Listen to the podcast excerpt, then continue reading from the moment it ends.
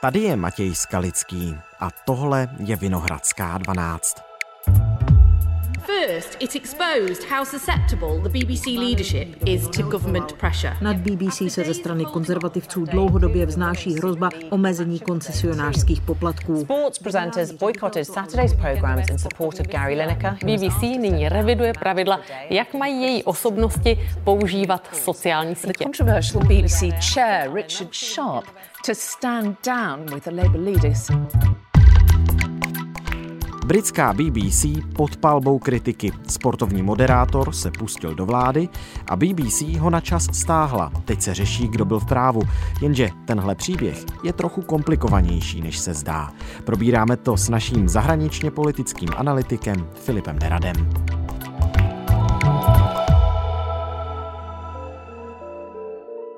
Dnes je pátek, 17. března. Ahoj Filipe, vítej ve Vinohradské 12. Ahoj a díky za pozvání. Keir Starmer, předseda britských Labouristů, označil dění posledních dní ve veřejnoprávní BBC za zmatek. Bylo to dění kolem příspěvku na sociálních sítích od bývalého fotbalisty a nynějšího komentátora Garyho Linekra skutečně zmatkem? Jenom zmatkem? Co se kolem toho dělo, samozřejmě zmatek byl, ale z mého pohledu bych to možná spíš nazval pohromou. Pohromou ve takových třech oblastech. Bezprostředně pohromou pro vysílání BBC, protože té se v podstatě během 24 hodin rozložilo víkendové vysílání, které z velké části je postavené na tom fotbalovém programu. Vysílání, které pak muselo narychlo eh, lepit nějakými pořady o kutilství a vaření a podobně. A Match of the Day, pořad, který je komentovaný Garym Linekrem, se zkrátil z těch hodiny a půl asi na 20 minut? Asi na 20 minut, zcela bez jakéhokoliv komentáře nebo analýzy, tam ukázali ty víkendové zápasy a to bylo všechno. Takže to byla ta taková ta pohroma, kterou bych řekl, že to způsobilo pro samotné vysílání BBC. Pak to byla reputační pohroma pro BBC, protože se zdá, eh, alespoň do posud, že BBC z tady té aféry nevyšla vítězně. Mhm. A ta třetí pohroma, podle mě to nejhorší pro BBC je to, že se opět dostalo do soukolí politických debat o sobě. Zase se začalo mluvit o BBC. Ano, a bohužel ne úplně eh, v tom pozitivním slova smyslu. Tato veřejnoprávní stanice se stala terčem ostřelování ze strany vládních konzervativců za to, co se dělo kolem Gary Holinekra, z druhé strany od opozičních lejbristů a to kvůli napojení špiček BBC na vládní konzervativce. Začalo se BBC opět propírat na půdě parlamentu, eh, ze strany eh, vládních Toryů opět se začalo ozývat to, že by BBC měla přijít o koncesionářské poplatky a podobně. Tudíž to, o co BBC asi ze všeho nejméně stála, se opět stalo a že se stala opět součástí tvrdé politické debaty.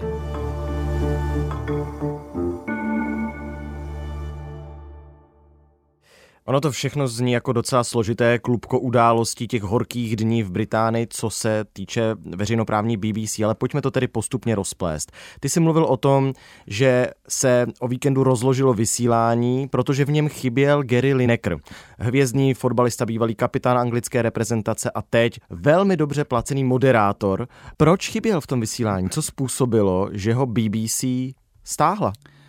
Způsobil to jeden tweet. Eh, Gary Lineker je velmi aktivní na sociálních sítích, zejména na Twitteru, kde se úplně nedrží zpátky a nebojí se pustit ani do politiků, pokud se mu něco nezdá. Tentokrát se mu nezdál návrh eh, migračního zákona z dílny vlády ministerstva vnitra. To je velmi sporná norma, která jde až, bych řekl, možná za hranu toho, jak přistupovat k migrantům a k žadatelům o azyl, neboť ona v podstatě zapovídá lidem, kteří se nelegální cestou dostanou do Británie, aby tam požádali o azyl. To kritizuje Rada OSN pro lidská práva, kritizovala to třeba i Evropská komise, že už je to porušení mezinárodního práva. Nicméně britská vláda se eh, tímto opatřením snaží řešit velmi složitou situaci, kdy do Británie přes kanála Manch připlouvají tisíce a desetitisíce eh, migrantů, kteří se takto snaží dostat na ostrovy. A teď tedy přišla s tímto návrhem zákona, kterému se v Británii přezdívá Stop the Boat Bill, tedy zastavte lodě. A Britská vláda nebo britská ministrině vnitra Suala Bravermanová ho doprovázela komentáři, že prostě kdo se nelegálně dostane do Británie, tak ten bude okamžitě vypovězen zpátky do země, odkud přišel, nebo do Rwandy, se kterou má Londýn dohodu o přijímání těchto nelegálních migrantů. A Gary Lineker se prostě do toho pustil. Napsal na Twitter, že tady ta norma a ten jazyk, kterým je britská vláda nebo britští vládní představitelé prezentují, že je nesnesitelně krutá, že se zaměřuje na ty nejzranitelnější a ten jazyk, tu komunikaci britských vládních politiků přirovnal k jazyku, který používalo Německo ve 30. letech minulého století. K žádnému obrovskému přílivu lidí nedochází. Přijímáme mnohem méně uprchlíků než jiné velké evropské země. Jde jen o nesmírně krutou politiku zaměřenou na nejzranitelnější lidi prostřednictvím jazyka, který se neliší od toho, který Německo využívalo ve 30. letech. A mám to být já, kdo jedná nenávistně?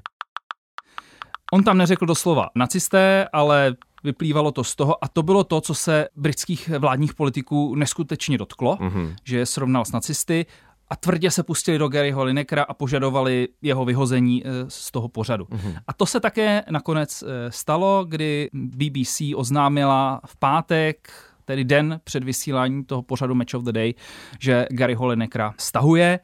Ono by se to dalo pochopit, protože to vyjádření bylo svým způsobem, řekněme, zahranou.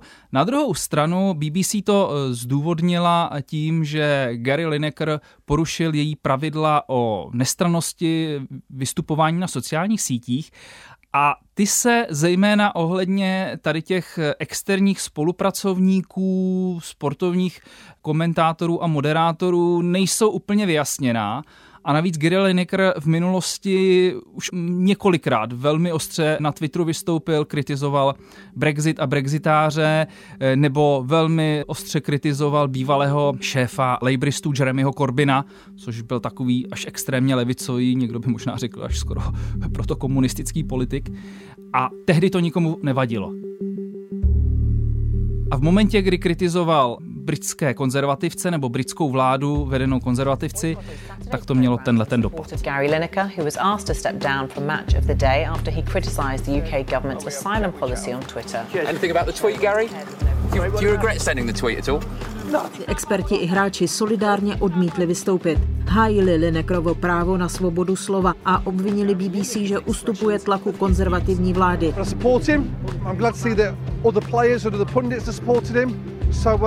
Hopefully BBC get the finger out and we get it put to bed and get him back on TV. The BBC chairman Richard Sharp. Well, I'm very sorry for the disruption today. Konec kariéry to nebyl, spíš vlastní gol televizního managementu.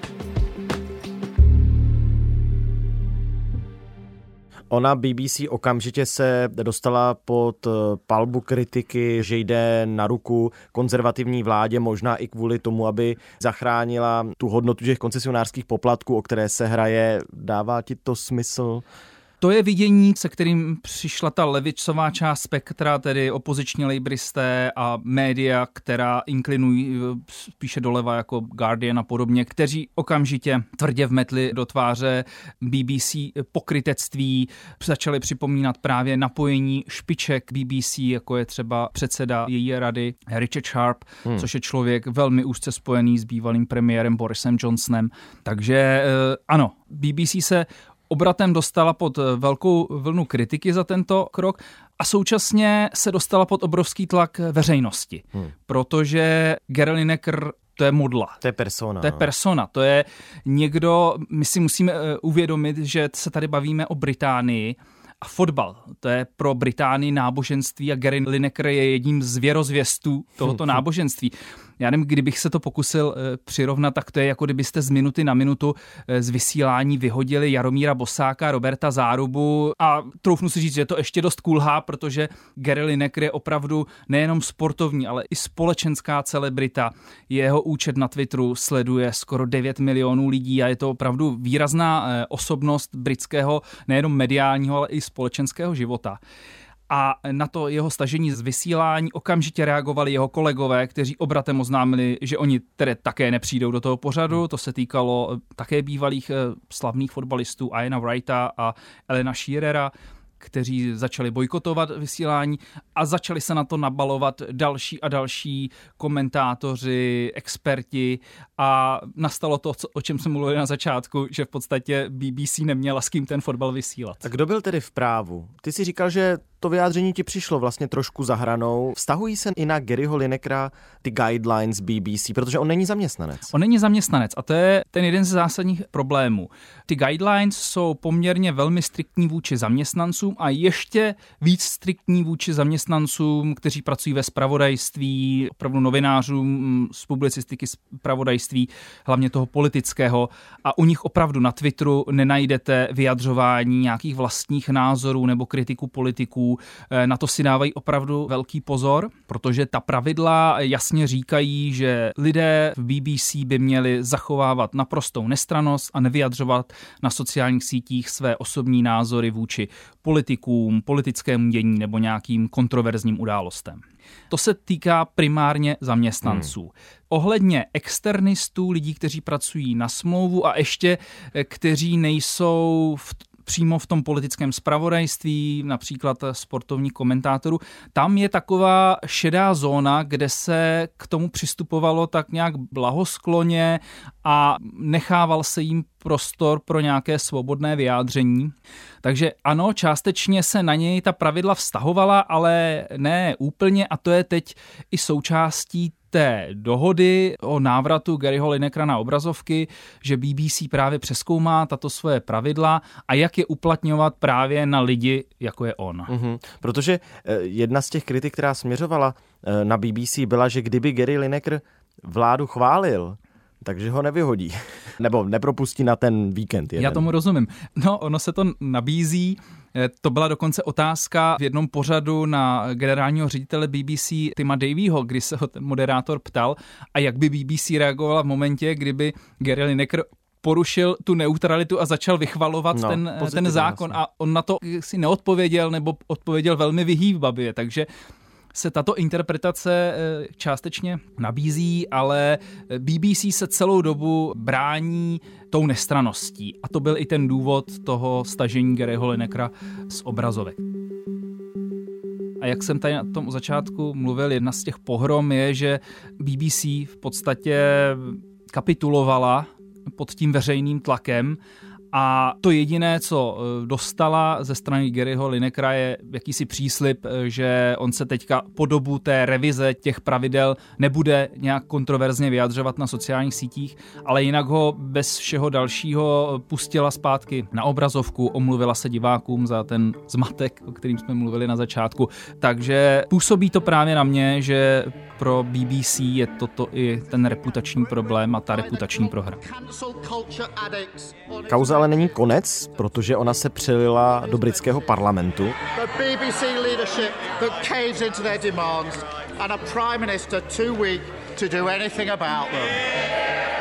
Já znovu připomenu slova o zmatku od Kira Starbera, tedy šéfa Labour Party, který zároveň označil pozici předsedy rady BBC, ty už si o něm mluvil, Richarda Sharpa, za stále neudržitelnější. Houpe se pod ním tedy židle?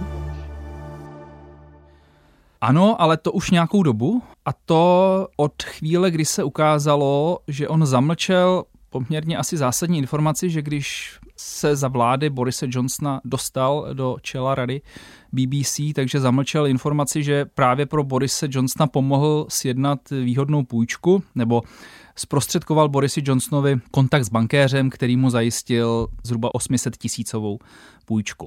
A od té doby Richard Sharp a BBC čelí kritice za to, že tento člověk sedí v čele rady BBC a že tam v podstatě sedí díky svým konexím a vazbám na, na bývalého premiéra.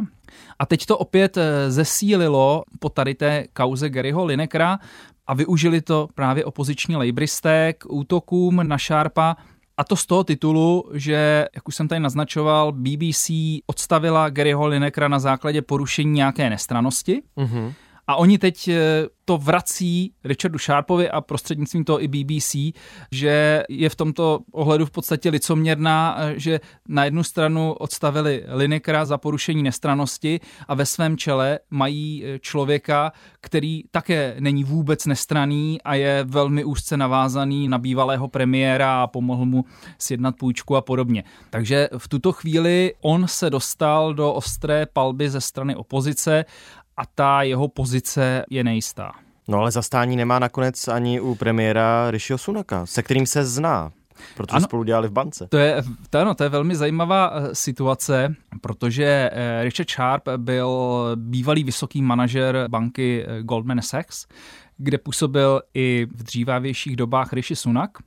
A později, když byl Rishi Sunak ministrem financí, tak si ho i vytáhl na pozici poradce během pandemie teď je ale v takové nezávidění hodné situace, protože na jednu stranu má Richard Shah blízko ke konzervativcům, to je nepochybné, tudíž ke straně, kterou vede Rishi Sunak, ale on je zároveň velmi úzce spjatý s Borisem Johnsonem, což je teď arci nepřítel Rishiho Sunaka.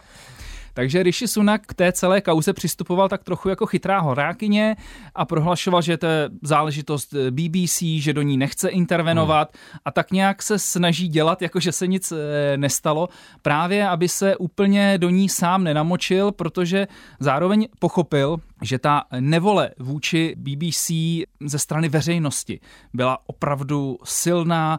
V takových rychlých průzkumech se ukázalo, že více než polovina britské populace podporuje tu pozici Garyho Linekera, nesouhlasí s tím jeho stažením eh, z vysílání.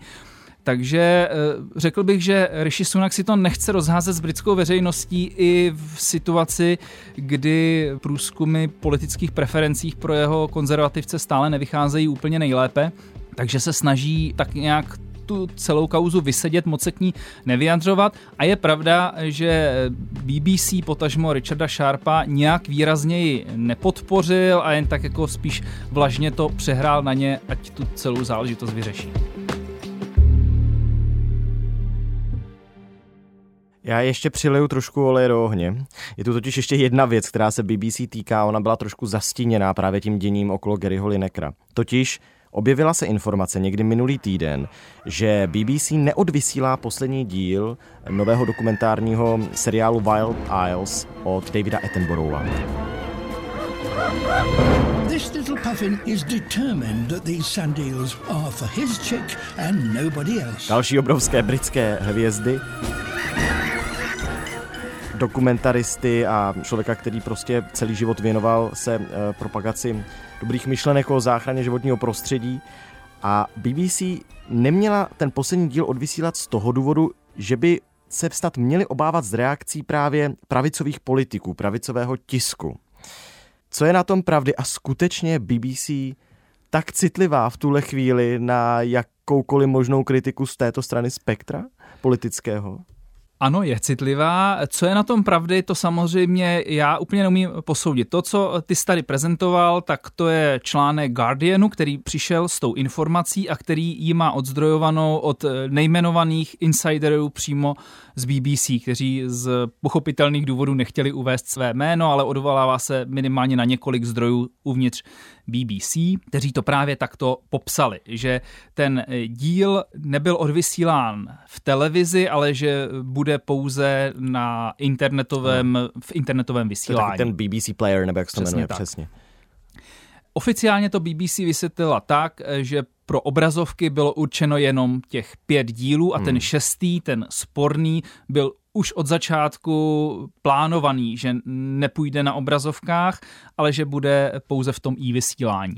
Jak to v reálu bylo, to nevíme, ale je samozřejmě pravda, že ze strany BBC je velká eh, ostražitost vůči výpadům ze strany eh, britských konzervativních nebo pravicových politiků, protože ti opakovaně, a už jsem to tady taky říkal, vyzývají k tomu, aby BBC přišla o koncesionářské poplatky, protože BBC má eh, koncesionářské poplatky vždy jen na 10 let mm-hmm. a po těch deseti letech se přeskoumává, zda má dostat novou licenci na veřejnoprávní vysílání a tudíž je jí přiklepnut nějaký ten poplatek. V současnosti ten poplatek eh, dosahuje výše 159 liber ročně, tedy nějakých 13 liber za měsíc na domácnost, která má nějaký přijímač, takže to vychází v přepočtu zhruba na nějakých 350 korun měsíčně. Hmm. A tady se právě hraje i o ty peníze a proto může být BBC velmi ostražitá vůči tomu, co si mohou myslet lidé z tady těch konzervativních kruhů, kteří se netají tím, že je jim BBC nebo někteří lidé proti srsti. Opakovaně se objevila kritika, že BBC levicová, woke, eh, hmm. prostě aktivistická, a podobně. A v čem, pardon, a v čem byl problém v tom posledním, ty jsi říkal, sporném dílu? Ten díl pojednává o tom, eh, jak došlo ke zničení té krajinné krásy na některých britských ostrovech a kdo se na tom podílel. Jasně. A to je věc, která může některým politikům si být nepříjemná, protože ukazuje, že člověk ničí přírodu, ničí klima a podobně, a to známe třeba i z Česka, že jsou někteří konzervativní politici, kterým se nelíbí ta představa, že by člověk mohl moct za globální oteplování, za globální třeba. oteplování hmm. a podobně, nebudeme hmm. tady jmenovat. Jo, takže to mohl být ten důvod. Ale zdali to tak bylo nebo ne, to takhle na dálku neumíme posoudit, to vědí pouze lidi, kteří jsou uvnitř BBC, ale samozřejmě opět tuto epizodu využili opoziční politici k útokům na BBC, že nějakým způsobem ustupuje vládním politikům, že je vůči ním blahoskloná a podobně. A tím se ta stanice, ačkoliv je to, můžeme říct, jako zanedbatelná aférka, nebo nějaká malá třeba ve srovnání s tou kauzou Gary Holynekra, tak opět eh, to rozvířilo ty debaty kolem BBC, jejím napojením na některé politiky a tím, jak se chová v tom britském politickém prostředí a opět to má na BBC negativní dopad. Filipe, když to tedy schrnu, společným jmenovatelem obou dvou těch kaus je v podstatě boj za zachování koncesionářských poplatků, protože prostě na jednu stranu můžeme chápat to, že BBC tedy ustupuje vládní většině, na druhou stranu takhle se mediální dům takových kvalita, takového renomé, jako je BBC, nemá chovat. Rozhodně se tak chovat nemá ten boj o ty poplatky, to je samozřejmě pobočná linie ale jak už to tak bývá, o peníze jde vždycky až v první řadě, takže je to bez pochyby důležitá součást toho dění kolem BBC, protože ten současný koncesionářský poplatek je stanovený do roku 2027, tedy ještě na čtyři roky a potom se neví. Hmm. A může se stát, že kdyby se politici rozhodli, tak žádný nedostane. Tak moc díky, že jsme o tom společně mohli mluvit. Děkuji za pozvání. Tohle už je všechno z Vinohradské 12, z pravodajského podcastu Českého rozhlasu. Dnes s Filipem Neradem, naším zahraničně politickým analytikem, zároveň šéfem zahraniční redakce Českého rozhlasu a taky jedním z tvůrců podcastu Bruselské chlebíčky. Teď jsme tedy probírali Londýn, ne Brusel, bavili jsme se totiž o dění kolem britské BBC. Naše další díly najdete na webu iRozhlas.cz a ve všech podcastových aplikacích. Můžete nám i psát, a to na e-mail vinohradská12 zavináč rozhlas.cz. Naslyšenou v pondělí.